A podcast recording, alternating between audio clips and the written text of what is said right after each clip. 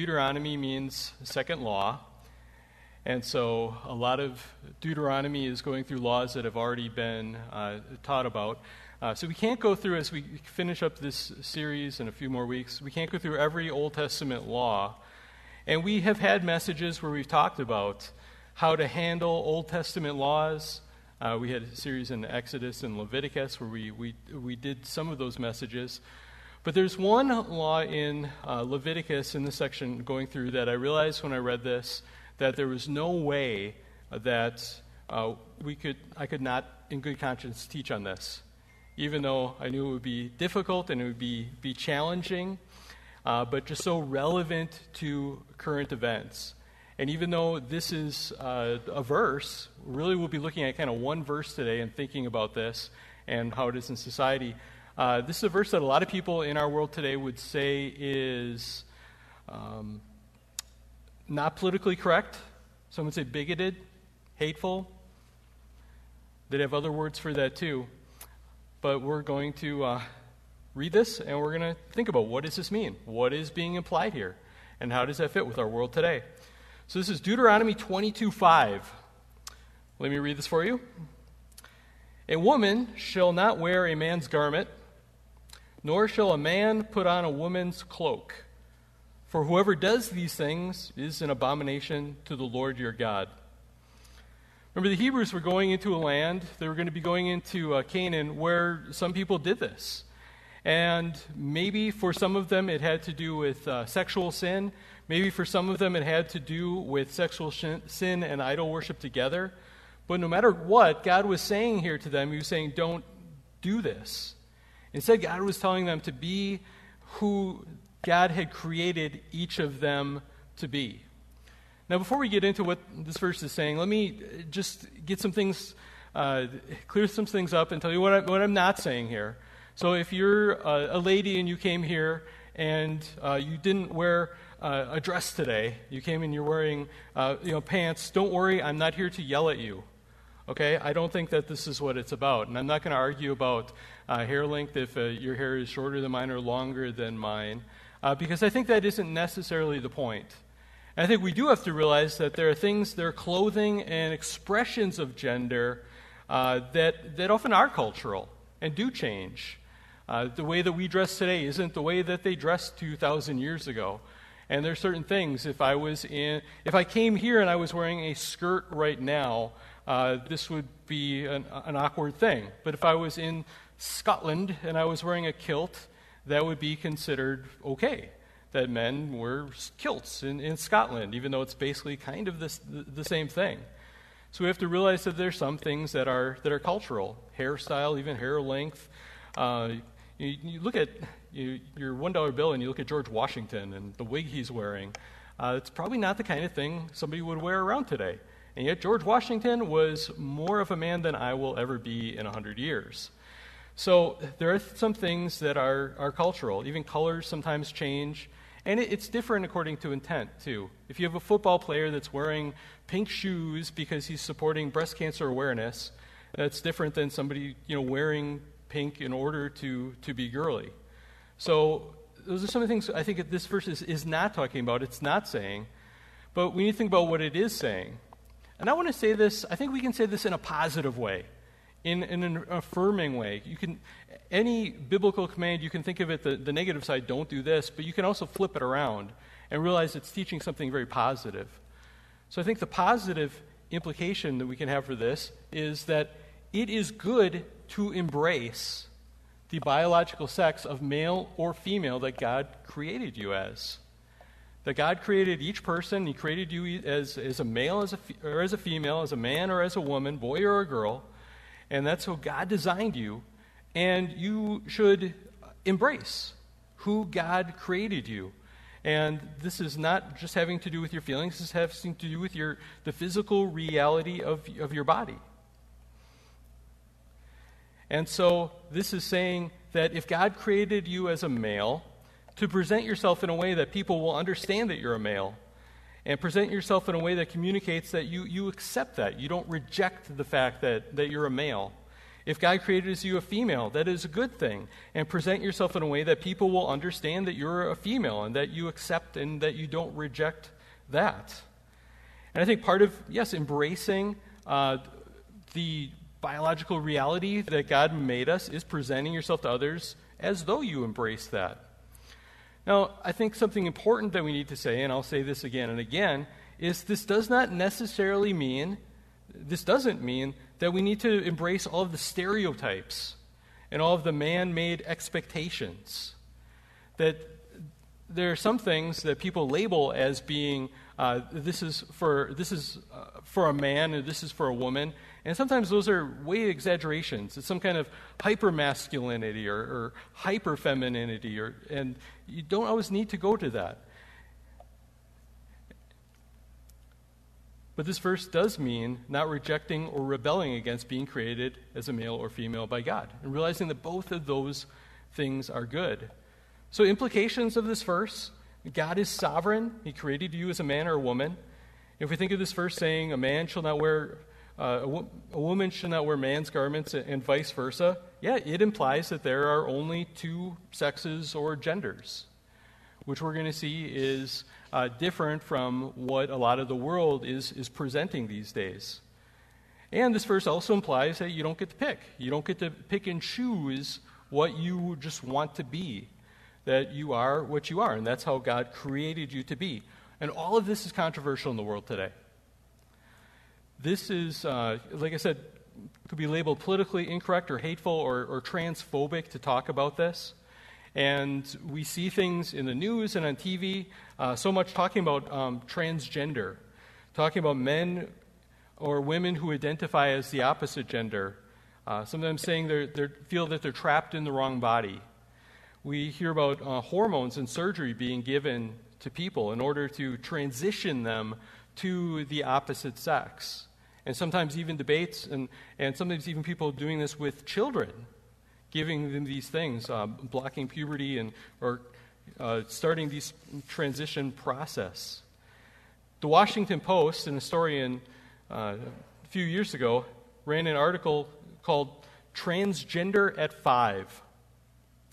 Little Catherine declared when she was two years old, said, "I'm a boy," and their parents didn't. Her parents didn't really know uh, what exactly to do with that. Um, when she was four years old, uh, her mom, Jean, uh, said to her husband, quote, I'm pretty sure Catherine is transgender. She's not just a tomboy. They took her to the psychologist who gave her a diagnosis of gender dysphoria. That's when uh, somebody uh, is bothered by the fact that they believe that uh, their, how they see themselves as their gender doesn't match their, their physical reality. So gave her the dis, uh, diagnosis of gender dysphoria and a treatment plan gave her uh, she would take on a new name tyler new pronouns start going as he instead of she and a new wardrobe start dressing like a boy. Her older sister explained to her classmates quote it's just a boy mind in a girl body. And the post says quote tyler doesn't really like to talk about catherine or even acknowledge she existed quote i'm not transgender he fumes I'm, I'm reading here when he hears the word, often spoken by his mom as she explains things, I am a boy. And the Post did a follow up story uh, a few years later at age eight. Medical tests started to show that Tyler was beginning to develop as a woman. And they made the decision to have Tyler go on puberty blockers. So to take drugs that would, that would block her from, from entering puberty. So the rest of the, today's message, I'm going to do kind of two things the first part, and this will be the, the sizable portion of things this morning, I want to explain transgender ideology today. And maybe you've heard some of these arguments, and maybe you haven't.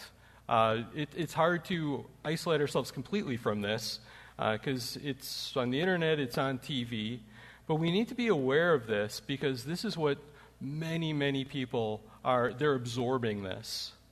And especially some of the younger generations um, this is what they're often being taught, and this is what they're, many people are going to grow up believing that this is, this is normal. This is just how it is. This is how everyone has always thought about this. So it is important for us to understand this and to understand this thinking. And at the end, I want to explain how the biblical worldview, instead of interpreting it in the way that the world is telling us in this new gender ideology, uh, how the biblical worldview, the biblical storyline, the true storyline, gives us a better explanation and a better interpretation of, of reality of, and of people's experiences, both the, the good and the bad and the pain and everything that we have. Because so much about how we live our lives, and how we see things, is how we interpret our reality that we see around us. And that's part of what the uh, different activists are doing. They're trying to, uh, for many, cause them to interpret their experience in a certain way.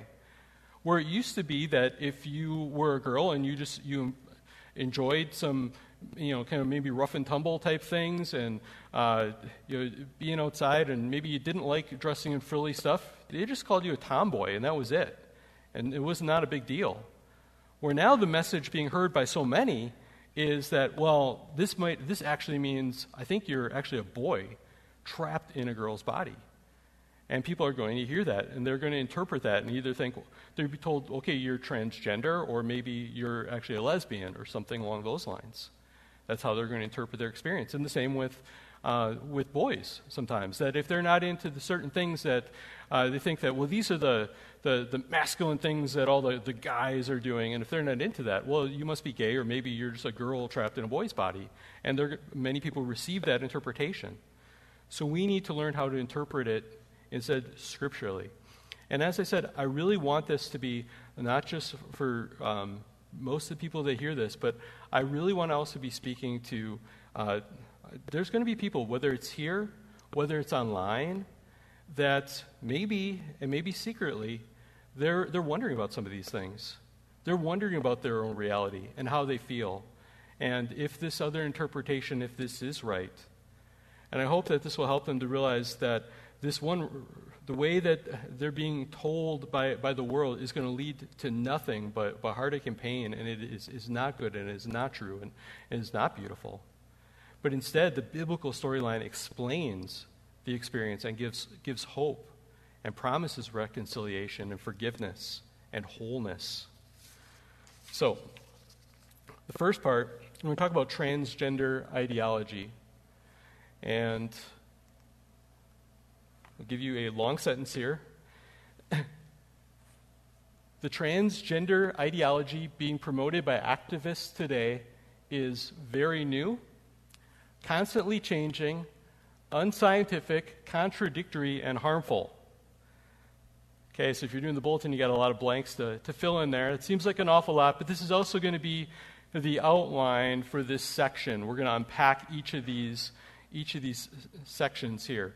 So, transgender, this is kind of the uh, umbrella term uh, that is for anyone whose gender identity doesn't match their biological sex. They feel that they're something different than what their, their body would suggest to them. And so, the ideology means this, this way of thinking uh, that's being promoted. And I wanted to very carefully put in that it's point out being promoted by activists because I want to really distinguish between the activists that are really trying to push this, you know, whether they're transgender themselves or they're trying to push this through politically or uh, because it fits with other things and doing a lot of harm to people.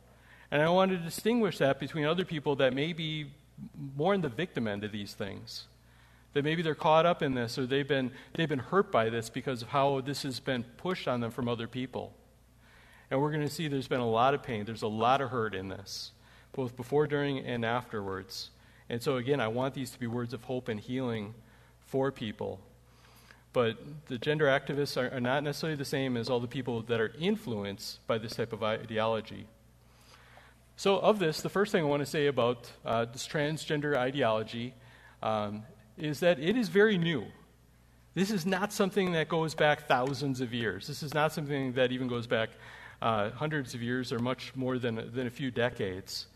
And one of the things that is very new about this, that's at the core, is that in this new view, biological sex and gender are now taught to be two unconnected things.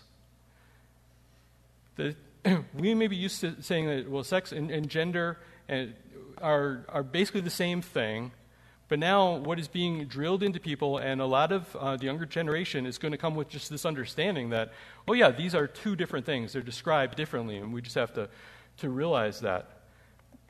And so I'm also talking to the to younger generations here, and I want them to realize how this is new and different. It is different from ordinary use. And you even see this today, even on some media outlets that are uh, not conservative. I saw this article, maybe you see, saw this as well, this past month. Um, this is from CNN headline A pyrotechnic device at a gender reveal party sparked one of California's wildfires, burning over 8,600 acres. So, you know, these gender reveal parties, somebody's going to uh, have a baby.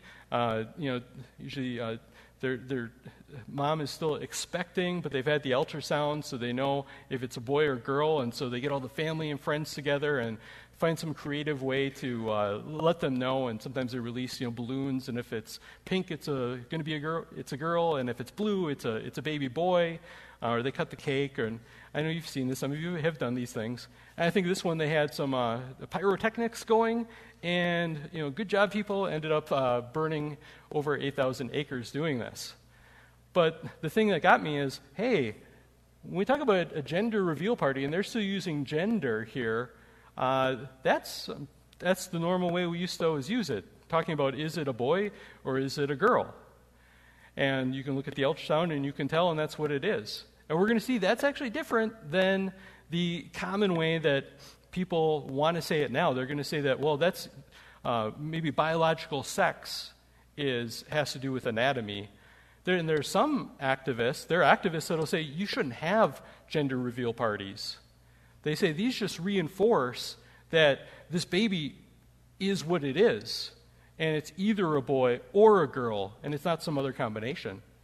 And there, there are people that really will argue and write articles and article and say that uh, you shouldn't have this because you don't know what the gender is. You should wait until the child is old enough that the child can decide for the child's self if the child is a boy or the child is a girl.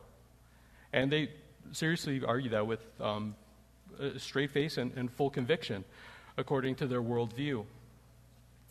So, realize this is very new. So, to help explain a little bit more about this mindset and how this is taught, um, let me introduce you uh, to someone. Uh, this is not my creation. I got this uh, online, but this is a common tool. This is uh, someone that is known as the ginger uh, the genderbread person. Excuse me, not the gingerbread. Looks like gingerbread, uh, but this is uh, the genderbread person. And this is a, a common teaching tool uh, that is used in, in schools and colleges and maybe some parents that, that to teach uh, children to the difference between these different characteristics. And so in the genderbread person that we see here, uh, there is a variety of different characteristics. There is gender identity, and that points to the, to the head here. And so that is uh, does this person feel like a man or a woman in, in their head? What do they think of themselves as? And they distinguish this from, well, next is gender expression, and that's going to how you dress, how you present yourself to the world. And the key in this is that each of these things are unconnected to all the others. So you could think of yourself as a man, but uh, present yourself as a woman, or vice versa. Okay? Or they could match, or they could not match. And then it says biological sex, so male or femaleness, and it has that um, kind of down by the uh, person's uh, private region there, and saying, well, that's, that's about that, but that's different than what the person thinks in their head. That's, that's their gender, is how they think about themselves. And then anatomy, that's their biological sex. And then there's different things as far as who they're attracted to. You could be attracted to a man or a woman or whatever, or even romantically attracted to. You could have different types of attractions. And the whole thing is you have all these different characteristics, and it's not, and these all can be detached from each other according to this way of thinking. Now, I actually saw an earlier version of the, the genderbread person, and in that one, it listed, say, man and woman as a, as a continuum, like a sliding scale. One end was, uh, was uh, man and the other was, was woman. And the point of that was that, well, you can be anywhere on this continuum.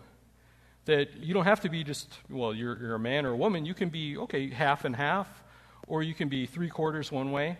And it was a, just a sliding scale, and that everyone's, you know, just kind of on the scale somewhere.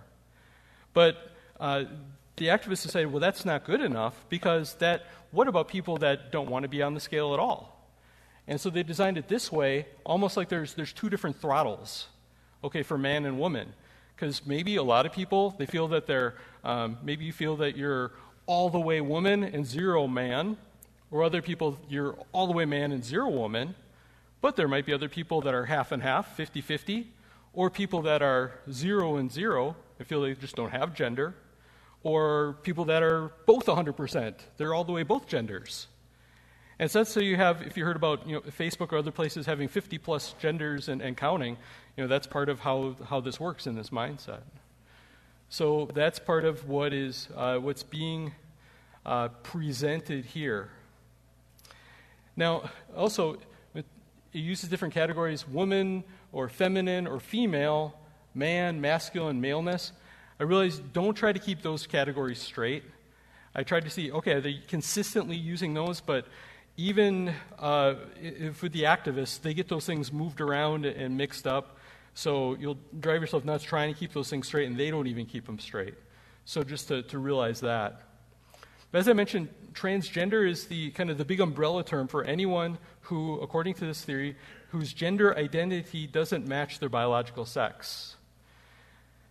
There used to be an, an older term that was gender identity disorder, and that term was used in the Diagnostic and Statistical Manual of Mental Disorders until the uh, most recent edition came out in 2013. And the reason that it was removed was not because there was some uh, you know, new scientific evidence uh, about this, but it was removed for political reasons.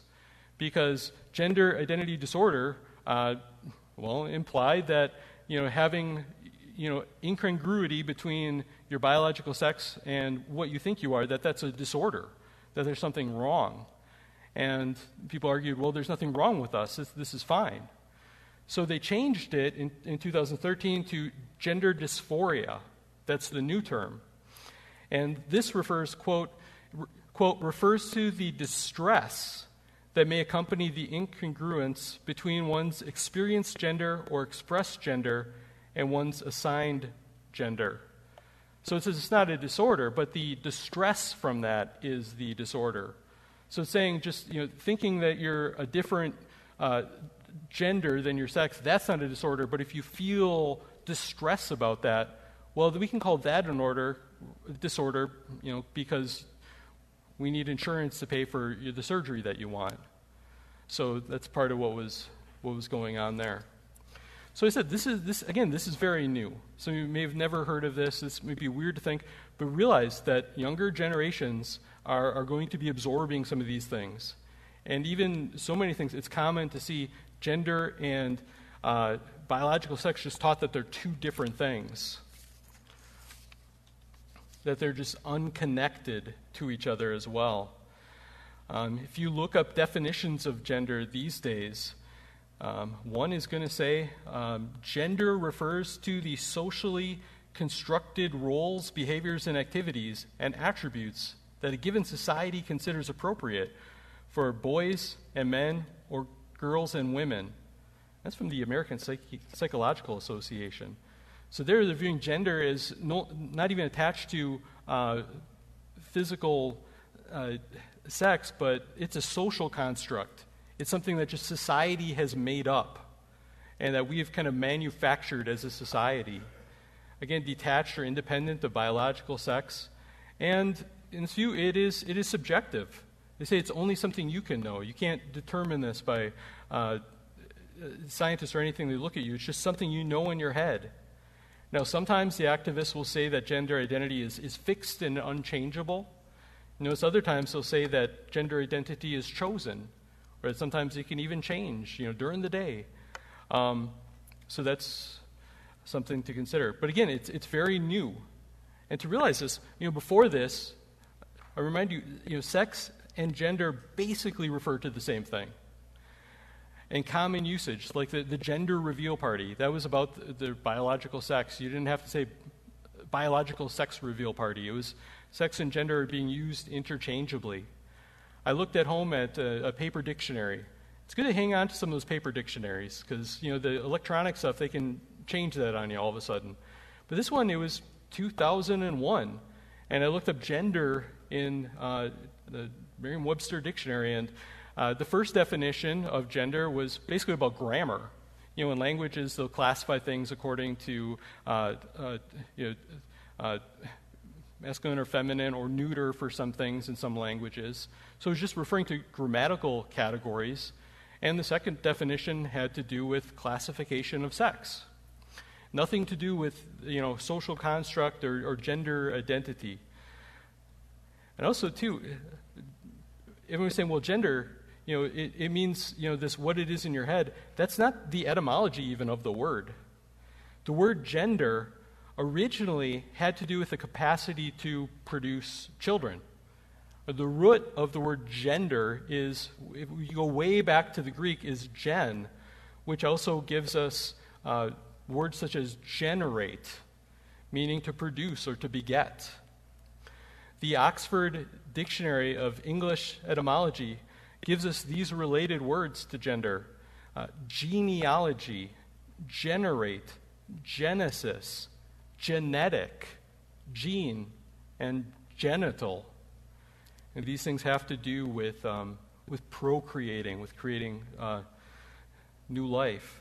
It was in the 60s, a radical doctor um, named John Money was the first to use gender in academic literature in this new way as a social construct that was unrelated to biology.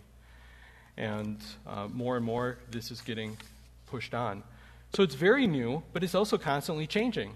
So you have the, the genderbread person, but for many people, the activists, they're never satisfied, and they always have to go a step further that this was not good enough for them. Okay, the genderbread person, for a few reasons. One, they said, well, you know, the genderbread person still kind of looks, they thought, more like a, more like a man.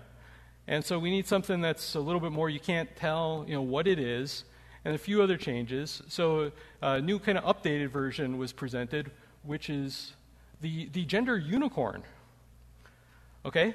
So now you have the, uh, the gender unicorn that's being used to taught. I mean, appeals to kids, you know, little purple unicorn here. And you can't tell if that unicorn is uh, a boy or a girl, because who knows what boy and girl unicorns look like, because unicorns don't exist. Um, but here you also have more categories, too. Not only do you have throttle for male and female, but you have other genders. So you can have, you know, even more combinations going. But here's what I want you to notice this is actually a big deal, and you will hear this on the news, you will hear this all over the place, and we need to realize what's going on. Even in the other one, it referred to one of the categories, the anatomical category, as biological sex.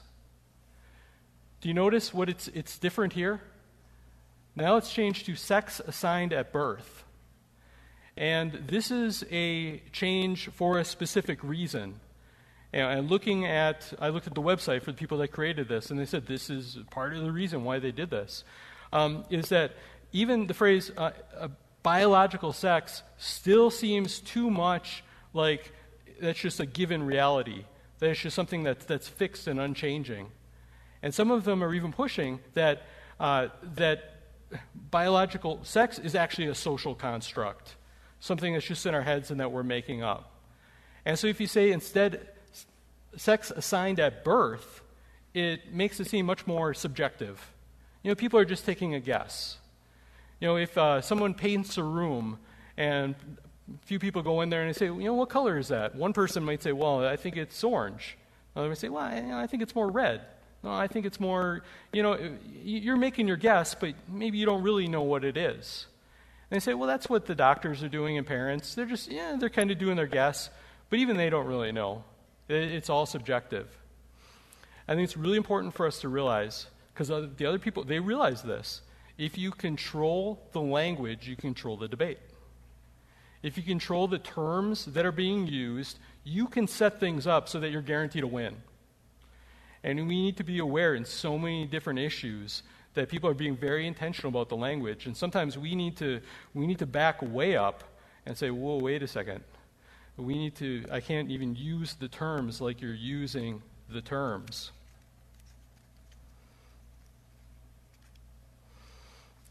So, it is, this ideology is very new, it's constantly changing. And I also said that it is unscientific. And I, I really believe that it is. So many times people bash uh, believers, Christians, as being the anti science people. But I think you look at this, you realize just how much this just flies in the face of biology. It just flies in the face of just uh, reality and, and science. And they're not getting this from science, it's, it's agenda driven according to people's desires. Transgender ideology is based on feelings rather than biological facts. When in truth, being male or female is it's not a state of mind. It's based on your chromosomes. Okay, you were not assigned a gender at birth. Okay, it was hardwired into you from conception.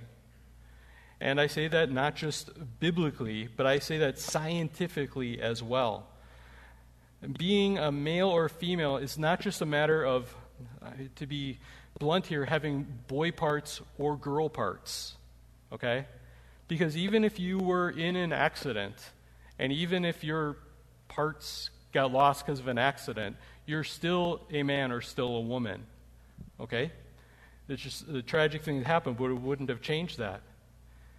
You ever watch one of those TV shows where they have like crime scene investigators? You know, and somebody commits a, a murder, and the crime scene investigators come in and they find a little drop of blood of the murderer or a piece of skin somewhere or like a hair. And they're able to do diagnostic tests on this, and they can determine just from that, you know, if, if the, the murderer, the person they're looking for, was a, a male or a female. And the reason for that is because uh, this is just hardwired into our chromosomes, uh, into these in, in, in the, the nuclei of our, our, every cell in our body, our chromosomes are, are wired in there. This, this code that is inside of us uh, that is used to, to, to, build our body. These are kind of pictures of chromosomes, what they look like. Normally, each human being has 23 pair of these chromosomes.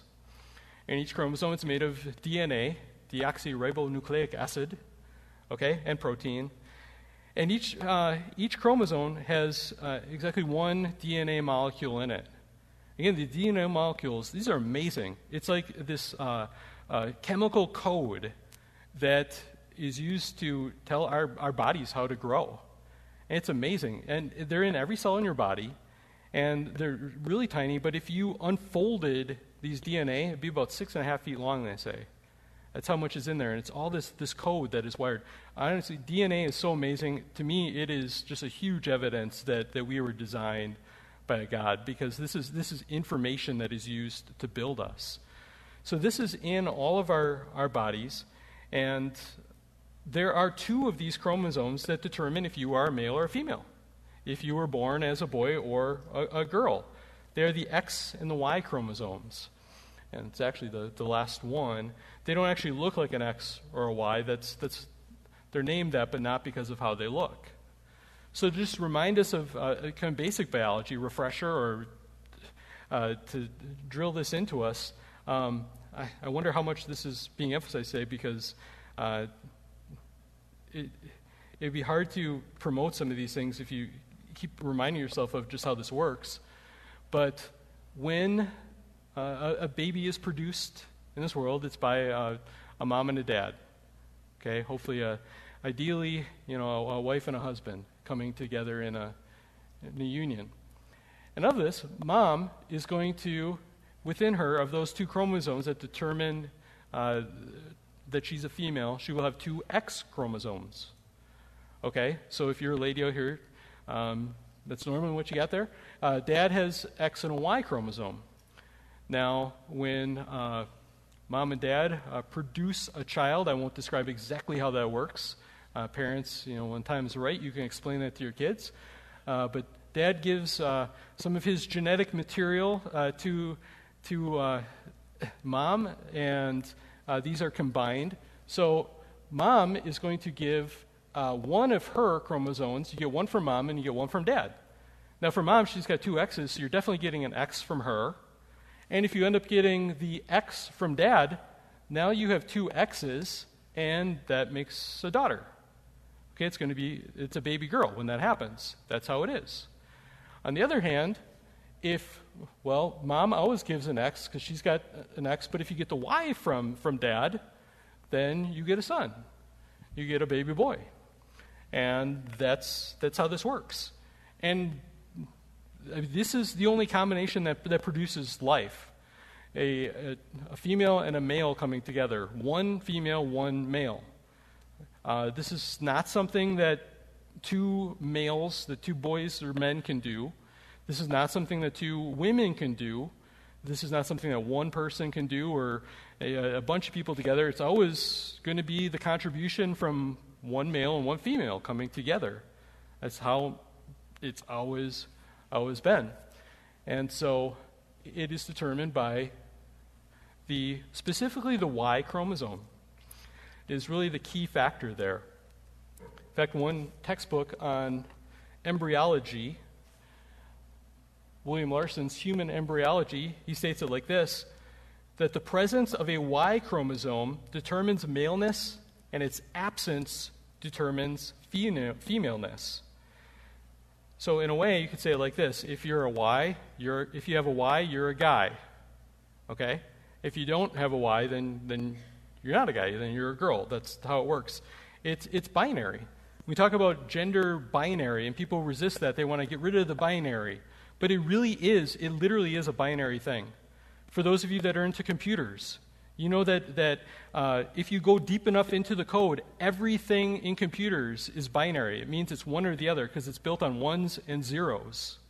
That it's either on or off. It's one or the other, and there's no in between. And that's exactly the same way with this. You either have a Y or you don't have it. And so it's, it's an on or off, it's a binary thing. Now, there sometimes there are abnormalities with the chromosomes. Men with Klinefelter syndrome have extra X chromosomes and sometimes make them uh, uh, look more feminine, but they still have a Y chromosome, which makes them men. Uh, women with Turner syndrome have just one X chromosome. Uh, they don't have two, but they don't have a Y, and they're, they're still women. So the key is the presence or the absence of this, this Y chromosome. And this is why people talk about sex change operations. And you can never really change sex.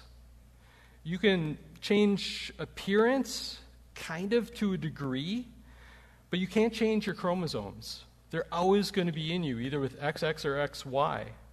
The DNA evidence will always uh, be the same. You can't reorder the body also to produce children as the opposite sex. The people that have these operations, that it just doesn't work that way. Men and women are distinct and were designed for each other. At the core of this distinction is the way that each of them are designed in order to bring new people into the world, to create new life, to create babies, this important thing so life can continue, and families. So even before and even after your reproductive years, and even if you are infertile, your body is still ordered towards reproduction as a male or a female. Males are ordered or designed, I mean, your whole body is, uh, in order to donate genetic material, sperm to females, to donate to females, not to males, so that a baby may be conceived in the mo- mother's womb. Further, men are designed also to excel as providers and protectors for their families. Females are biologically designed to have the capacity to, to produce eggs and to receive genetic material from a male and to conceive and grow a baby in their womb during their reproductive years, unless there's, unless there's an or, a disorder, some kind of issue preventing that from happening. And they're also designed physically and, and psychologically, too, to nurture and care for babies uh, after they're born, to, to feed them and uh, nurture them. They have strengths that help them to do this very well. Please note, I am not saying that this is all that women can do. But this is at the core of how the bodies of women are ordered or designed differently from the bodies of men. And also clarify a disorder, okay, when something's wrong, it doesn't mean that a woman is not a woman. It just means that something is preventing her body from fully functioning according to the way it is ordered or designed. Okay, if a car has a flat tire, it might not at that point be able to go down the road, but it's still a car. It hasn't turned into something else. So even if there's some, there's some problem and uh, this isn't possible, that doesn't change the fact that someone is a woman or a man. Uh, for example, I Hope said I could, I could talk about this, but um, when, when we decided to start um, trying to have kids, um, it, it, took us a while. And I think we went to about three years, um, or it was, I know we got up to 30 months, and um, just wasn't happening. And we thought, are we, is this ever going to happen? Are we going to have kids? And Hope uh, saw a doctor and was diagnosed with endometriosis. She had a surgery for that, and shortly thereafter, baby Eric. So, there are some problems that we, we do have a way to fix, there's some that we don't. However, this is different from a biological man not being able to conceive a baby. Okay, a biological man is not designed or ordered to conceive a baby at all. That's not a disorder. That's just the fact that he was not designed to do this at all. And a sex change operation just can't change that fact. Some people wonder some issues do men and women have different brains? Uh, do transgender people have, have brains of the other gender? Is that what's going on? And I think this is an ironic thing that some suggest this because uh, the politically correct view of other activists, of feminists, has been to emphasize that there's no difference at all uh, between brains of, of men and women. This is controversial, but some studies have shown that there are differences between male and female brains. However, studies have not shown that there's something about the brains of transgender people that determines that they will be transgender they don't find that. And we know from twin studies that being transgender isn't written into our DNA. If it was, then identical twins would both be either transgender or not transgender. When the reality is it's about 20% that if one twin is transgender that the other will be as well too. So we know it's not because of the DNA. Now there might be factors that contribute influence towards that, but it's not guaranteed by that. A more common theory is that hormones received during pregnancy wire the brain to be more masculine or feminine. However, studies don't show that there is one set of circumstances that guarantees that a person will be transgender and another person won't. At best, it might be a slight influence, but not the whole story. This also doesn't fit with activists that tell us that gender identity is, is fluid and can change from day to day. But activists tell us, according to their ideology, it doesn't really matter how it was caused. All that matters is how a person feels. In fact, one picture book designed for four year old children called The Gender Fairy uh, has a line where it tells children this quote, Only you know whether you are a boy or a girl. No one can tell you. This transgender ideology, it's, it's all based on it's all based on feeling based on how people feel on the inside, feeling, not biological fact. Which, of course, there's a question, and I, I say this in all seriousness. I would like people to really think about this, and especially if you're someone maybe listening to this, you know, that wonders, you know, do you feel like the opposite gender? Even if that was the case, how would you know what it feels like to be the opposite gender? I mean, how could any of us know what really it would feel like. I mean, I can't really know what it feels like to, to be my wife. There's ways I can try to imagine, but you kind of know how you feel, but you don't have anything to really compare that to. It's not like you've been one and then you've been the other, and oh, well, being a man feels this way. It feels uh, warm, or it feels like this color, or it feels. Eh, eh, how would you even describe that? How would you know? So if you were someone, you know, that even if this was true that you were trapped in the other body or you felt a different way, trusting your feelings, I think there's no way to even know that. There was a, a philosopher, uh, Thomas Nagel, that raised a, a, philosophical question.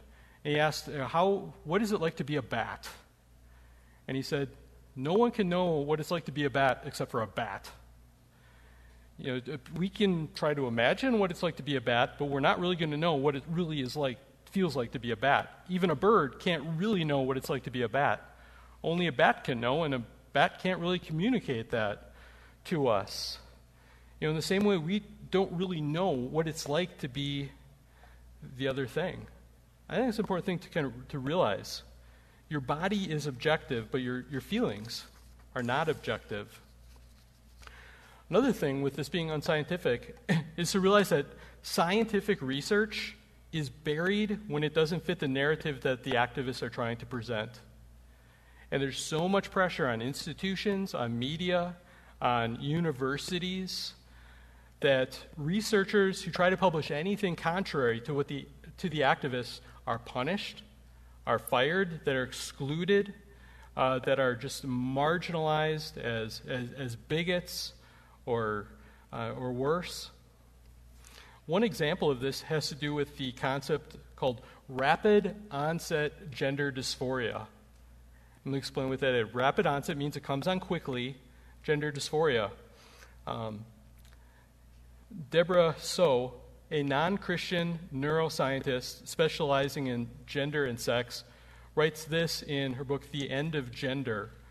Um, it says she's a non Christian. Uh, she, she does uh, reject some of the ideology that's out there. Um, she believes that there's, there's, that it is a binary, but there's a lot I wouldn't agree with.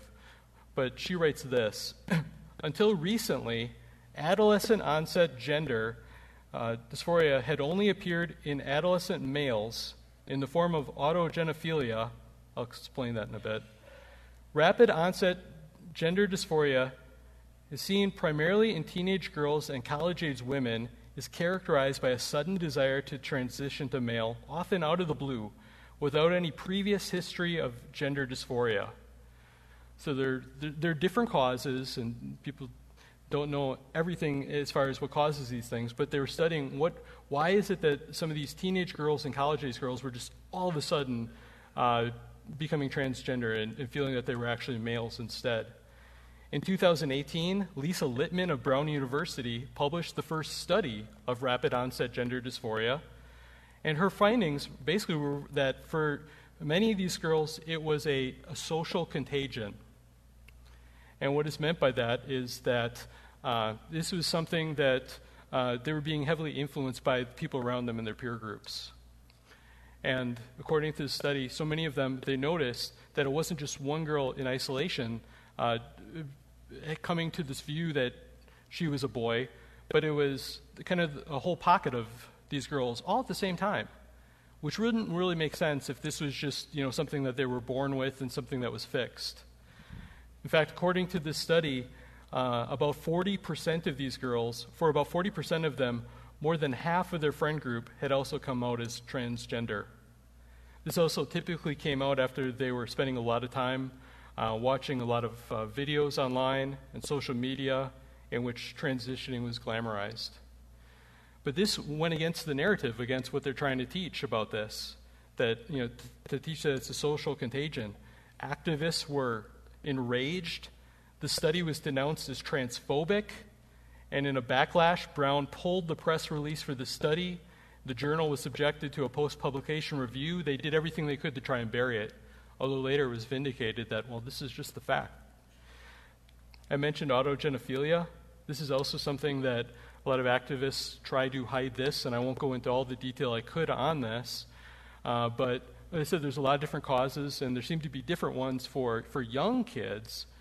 But for those that uh, develop this in, um, you know, as teenagers or as adults, uh, the reality is it breaks down into either homosexuality or autogynephilia, which is they're, they're not homosexual, they're still attracted to women, but autogynephilia uh, means self, gena means like gynecologist, woman, and philia, love. So they love the idea of themselves as a woman. And they're, they're attracted to the idea of themselves in that way. And this is something also that um, the media and activists kind of try to hide this, but it's, it's well known uh, for those that do counseling. So it, it's unscientific. It's also, as I said, it's, it's contradictory. And these ideas are incoherent. You can't live these things out consistently. As I said, they're constantly changing.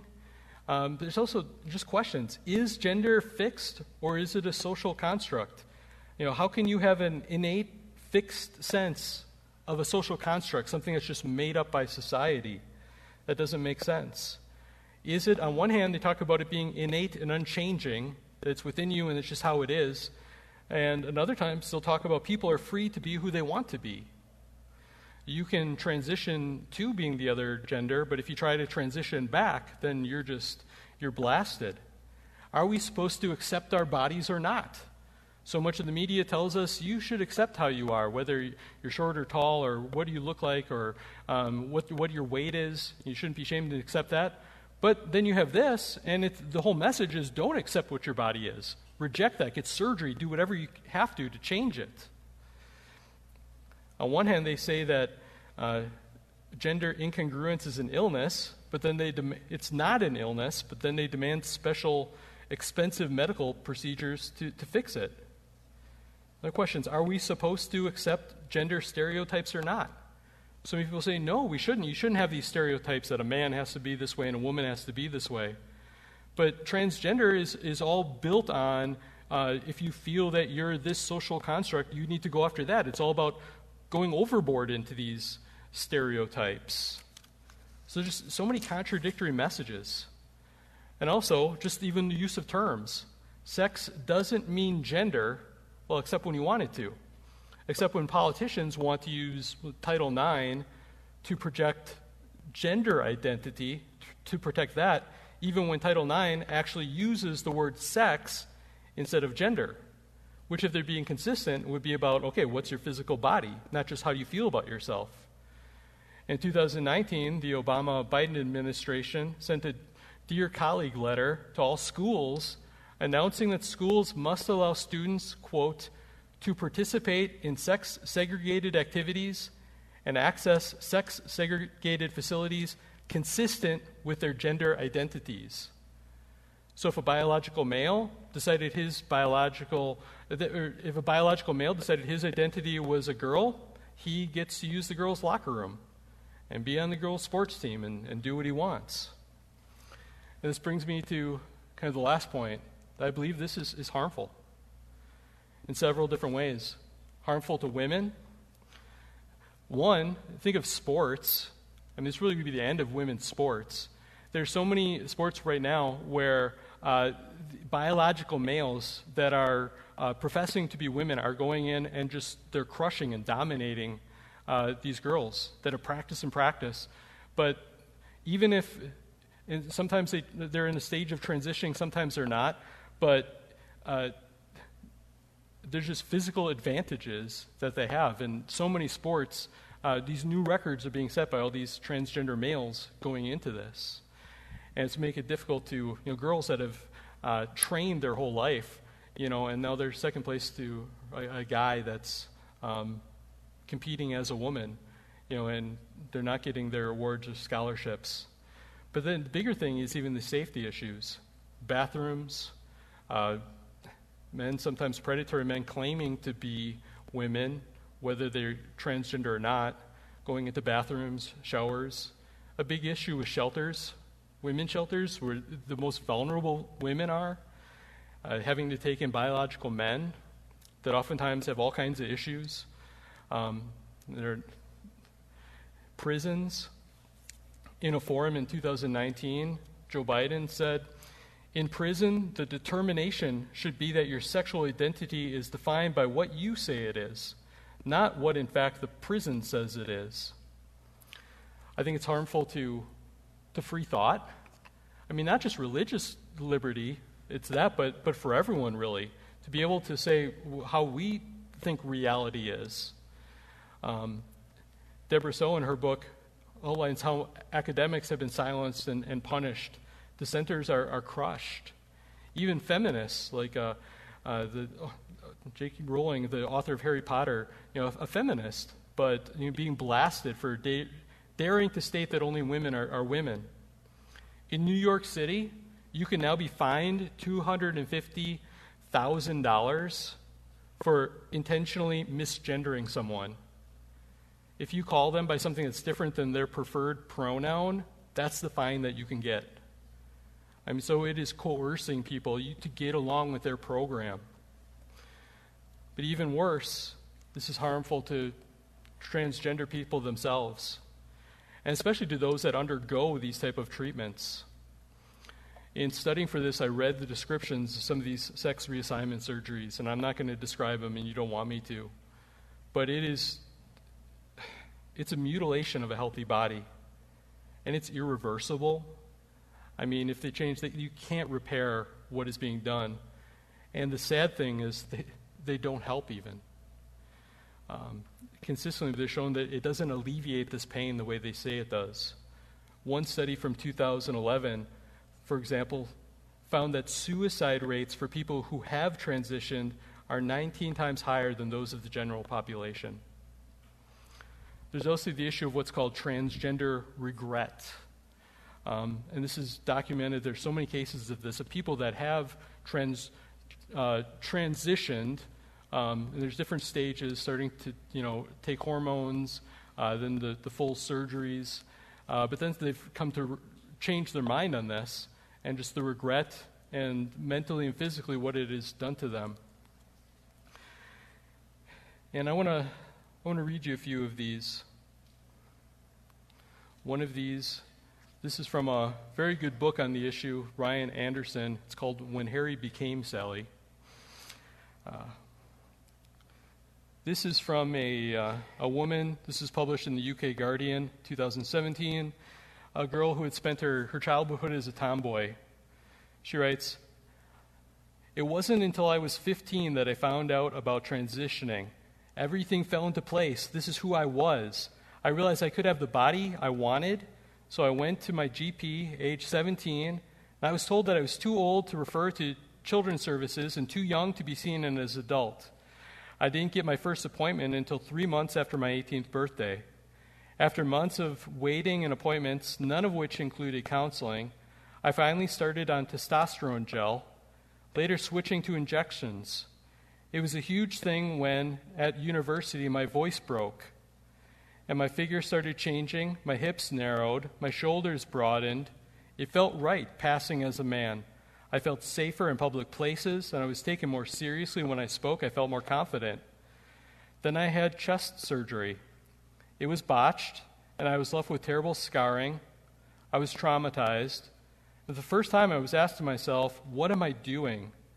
I delayed the next step of a hysterectomy and, and the lower surgery after looking into phalloplasty and realizing that I was going to need an operation every 10 years to replace the erectile device she goes on and says, I had assumed the problem was in my body. Now I saw that it wasn't being female that was stopping me from being myself, it was society's perpetual oppression of women. And once I realized this, I gradually came to the conclusion that I had to detransition.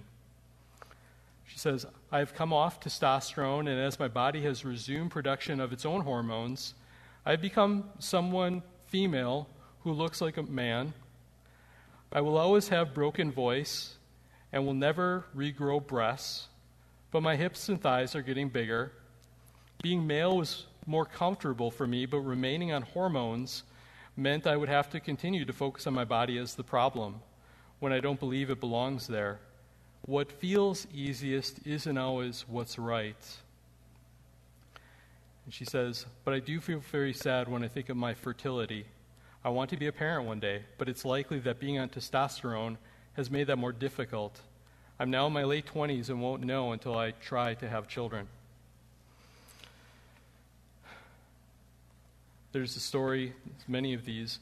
James, Jamie Shupe, who was the first legally recognized non binary person in the United States. He won the right to have his uh, IDs and everything changed. And a few years later, he renounced it and regretted it and now he says that transgender identity is a fraud and it's, it's ruining lives. Walt Heyer is the name of another uh, person that has transgender regret. He has a website, sexchangeregret.com, and has many of these stories and information. And in a letter written to uh, Walt Heyer, another person writes this says, I transitioned to female beginning in my late teens and changed my name in my early 20s, over 10 years ago. But it wasn't right for me. I felt only discontent now in the female role. I was told that my transgender feelings were permanent, immutable, deep, physically deep seated in my brain, and could never change. And the only way I could ever find peace was to become female. The problem is, I don't have those feelings anymore. When I began seeing a psychologist a few years ago to help overcome some childhood trauma issues, my depression and anxiety began to wane, but so did my transgender feelings. So, two years ago, I began contemplating going back to my birth gender, and it feels right to do so. I have no doubts I want to be a male. I did have an orchiectomy, the removal of one or both testicles. And that happened before my male puberty had completed, so I have a bit of facial hair, which I never bothered to get electrolysis or laser for. And the one blessing about all this is that with the male hormone treatment, I can resume my male puberty where it was interrupted and grow a full beard and deep voice like it would have been if transgender feelings hadn't intruded on my childhood. He writes, My breasts are difficult to hide, though, so I'll need surgery to get rid of them. And saddest of all, I can never have children, which I pray God will give me strength to withstand that sadness. Ryan Anderson writes Fixing the body through hormones or surgery doesn't fix the real problem any more than liposuction cures anorexia. It's a good illustration, too. Because I think someone we want to be kind and, and, go along with it, but would we go along with that with somebody that had anorexia and they're, they're starving to death in their skin and bones? And to make them feel good, say, well, no, you're right, you are fat. You better, you know, uh, keep um, wasting, wasting away and, and not eating. Thankfully, we don't treat other dysphorias like we treat gender dysphoria. And finally, to children, is very harmful to kids. there are several causes that they list um, that seem to be primary causes with, with children. Could be one biological predisposing factors, social contagion, and sometimes from the parents too, not just from others. There are some parents who want to be seen as progressive and enlightened and will encourage their kids to do this because it makes them look good in their circles. Um, sometimes there are other psychological issues that go along with it and, and family dynamics. Children need to understand that there, there are various ways you can be a boy and various ways to be a girl. Again, they don't have to fit into the stereotypes. Being a tomboy is okay. It doesn't make you a, really a boy. You know, if you're if you're a boy and you're not into all the things that you think all the other boys are into, that's that's okay. It doesn't make you a girl. You don't have to fit into all the stereotypes. The activists, they have a treatment plan. These are officially published. Um, it would be a kindergarten, social transitioning. Start have a, you know, the, the name of the opposite sex, dress like them. Age nine, they suggest puberty blockers, taking drugs so that you don't go into puberty. They say that, well, this is going to be, uh, you can reverse at any time, but they don't really know that. There's, there are studies, and if you don't go into puberty until you're like you're 19 years old, how can that be the same as if it would have been natural? At age 16, they recommend that's a time for cross-sex hormones. So you start taking testosterone or, or estrogen. It can mimic some of the secondary sex characteristics, you know, hair and, and development. And then age 18 is when you can have the full sex reassignment surgeries. Obviously, there's lots of consequences to this. But here's, here's something else that's tragic the statistics children with gender dysphoria, 80 to 95% of the time, naturally grow out of it if they aren't encouraged to transition. 80 to 95 times percent of time they're going they're to revert back to and accept their biological sex. But if they're put on puberty blockers, virtually none of them grow out of it. That it, it seems like once they go down that road, they're, they're just not going to change. And part of it is probably going through puberty itself, getting those hormones.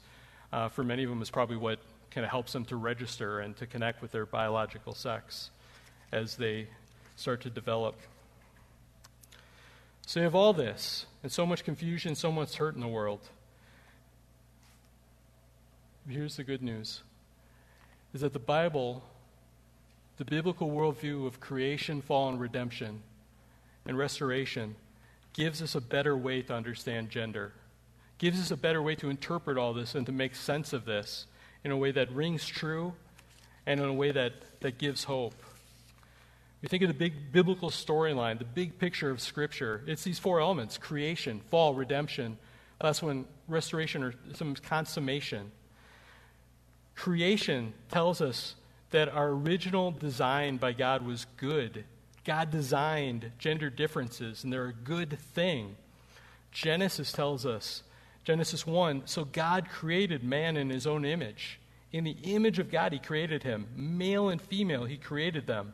And God blessed them, and God said to them, Be fruitful and multiply and fill the earth and subdue it. You see, God, He didn't ask permission of the, of the world to create it. He created it, and it, it was good. I realize it says, too, that you were created in the image of God. You have problems with your self image, just realize what Scripture tells you here that you're not an accident, uh, that you're not valueless. You're created in God's image. That is a huge, weighty thing. And this passage tells us you were created as a man or a woman. These are not cultural constructs, these are God's design for us. And, and hear me on this God did not put you in the wrong body. God is, God is sovereign. And it's not even how it works. It's not as if there's some kind of pre existent soul and that God gets a body and he, he puts that into the envelope. That's just not how it works. Uh, God, we come into existence as, as, a, as a package unit. And God is not goofing up, and He's not uh, somehow putting part of you in another part. That's just not even how humanity is. And there was wholeness in the creation, there was wholeness before the fall.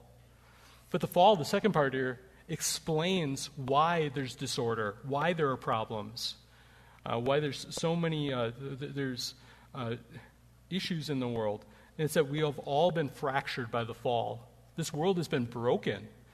Genesis 3, Adam and Eve sin against God, and it introduces uh, disorder into the world. It introduces just a, a fracturing. That's why there's uh, things break down. That's why things go wrong.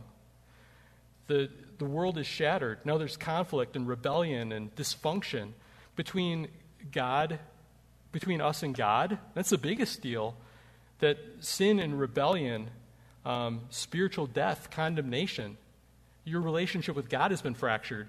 Your relationship with other people has been fractured. And that's why there's, there's fights. That's why there's fights in families and husbands and wives. There's fights between nations. That's why there's wars. That's why there's racism. We're, we're fractured from other people. And humans are also fractured in themselves as well physically at times, and this is why there, there's birth defects, there's genetic problems.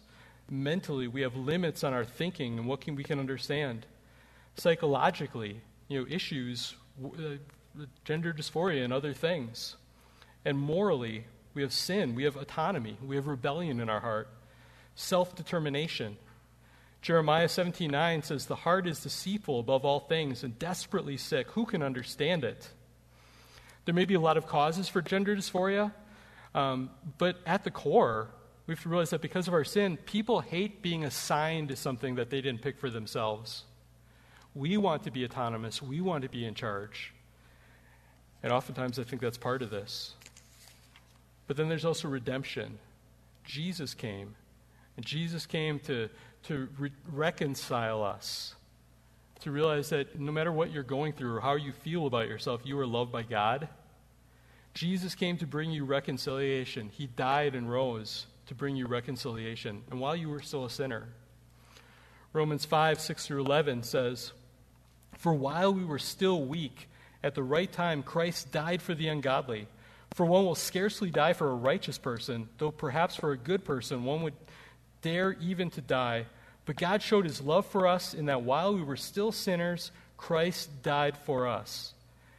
Since therefore we have now been justified by his blood, much more shall we be saved by him from the wrath of God. For if while we were enemies, we were reconciled to God by the death of his Son, much more now that we are reconciled, shall we be saved by his life. More than that, we also rejoice in God through our Lord Jesus Christ, through whom we have received reconciliation. We have this reconciliation, first and foremost, most important, between you and God. There's salvation that you have, so you're no longer enemies. But if you trusted Him as, as your Lord and Savior, and I pray that you have, that you've, you've been saved by Him and reconciled. You're no longer enemies, but you've been justified, not because you're a good person, but because of what Jesus Christ did for you. You have reconciliation now begin with, with other people, friends and, and, and, and family. Um, within the church, this is where it starts a, a reconciled community, but also reconciliation between even your mind and your body. Nancy Pearcey has an excellent book that touches on this. Uh, the title of the book is Love Thy Body, teaching that you can have acceptance of the body that God created you to have. The world will tell you to mutilate your body to find peace. It won't work. Jesus gives you real peace and helps you to embrace the body that he gave you. But it will never, may never be easy or perfect in this life. And that's why we can look forward that there's also the restoration that our disorders are temporary. There will be wholeness at the end when Jesus returns and he makes things right. And it's a restoration not just to how it was in the creation, but even better than new. There will be full healing, there'll be hope. Philippians 3 20, 21 says, But our citizenship is in heaven, and from it we await a Savior, the Lord Jesus Christ, who will transform our lowly body to be like his glorious body you want your body to be transformed, it's saying it will, not to a different gender, but to be like Christ. And then I'll just leave you with these words of hope from Revelation 21. Then I saw a new heaven and a new earth, for the first heaven and the first earth had passed away, and the sea was no more.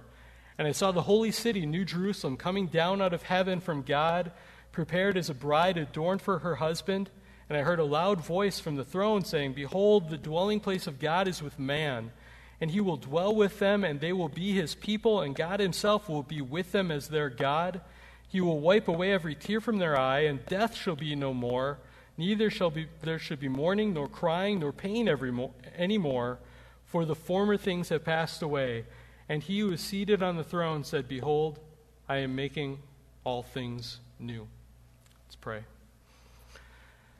Lord God, we give you praise. We thank you and praise you as the creator that made us and designed us and made us good. Uh, we submit to you as the one that has the authority, Lord God. Uh, we do not claim that for ourselves, but you. And Lord, we, we live in a fallen world, Lord, and we realize this explains why there's so many things that are, that are wrong and not right in this world, and even with us as well. And so we thank you. We give you praise that Jesus Christ, even while we were sinners, came and died for us so that we can have forgiveness reconciliation, that you can make us new, that you can make us whole, that you can take what is fractured and put it together again, Lord God. And I pray that you be doing that for people that are hearing this message, that they would turn to you for their healing and forgiveness. And we look forward to the day when there is full restoration, even better than new, Lord God. Until that time, let us endure, let us trust in you, and may you be our hope. In the name of Jesus we pray. Amen.